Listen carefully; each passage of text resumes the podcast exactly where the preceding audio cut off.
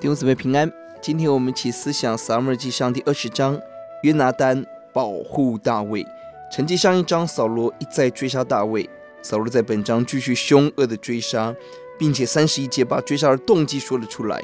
扫罗在意的是自己的王位，为了王位的安全，什么原则可以牺牲，甚至自己的儿子也可以牺牲。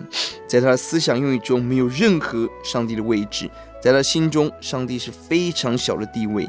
将对主的不敬畏，自然产生各样的偏差的价值、扭曲的行径。相对于扫罗的嫉妒、自私，约拿单显出完全不同的慷慨、厚爱跟宽广。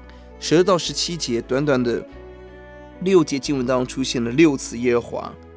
约拿单指着神起誓，为大卫探父亲的口风，若不通知大卫，愿受神的刑罚。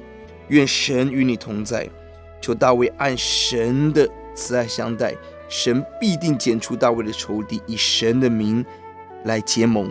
这位弟兄之情不单从地上而来，是在神的高度，成为父亲扫罗极大的对比。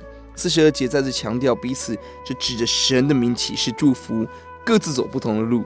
约拿单回到父亲的身边，大卫走逃亡之路。二十三章他们再次会面，约拿单再次的鼓励大卫，甚至甘愿做大卫的宰相，何等的胸襟跟宽广！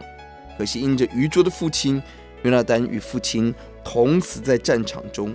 但这样的相爱、义气、广度，成为我们的榜样。要记在第十三节，经文说：“ 我父亲愿有意害你，我不告诉你，是你平平安安的走。愿耶和华重重的降罚于我，愿耶和华与你同在。”如同从前与我父亲同在一样，在黑暗的世代，扫罗忘了真正的敌人，在外面而追赶大卫。但一个小配角约拿单，在这一章却显出高度的情谊、勇敢、对主的敬畏、对大卫的爱。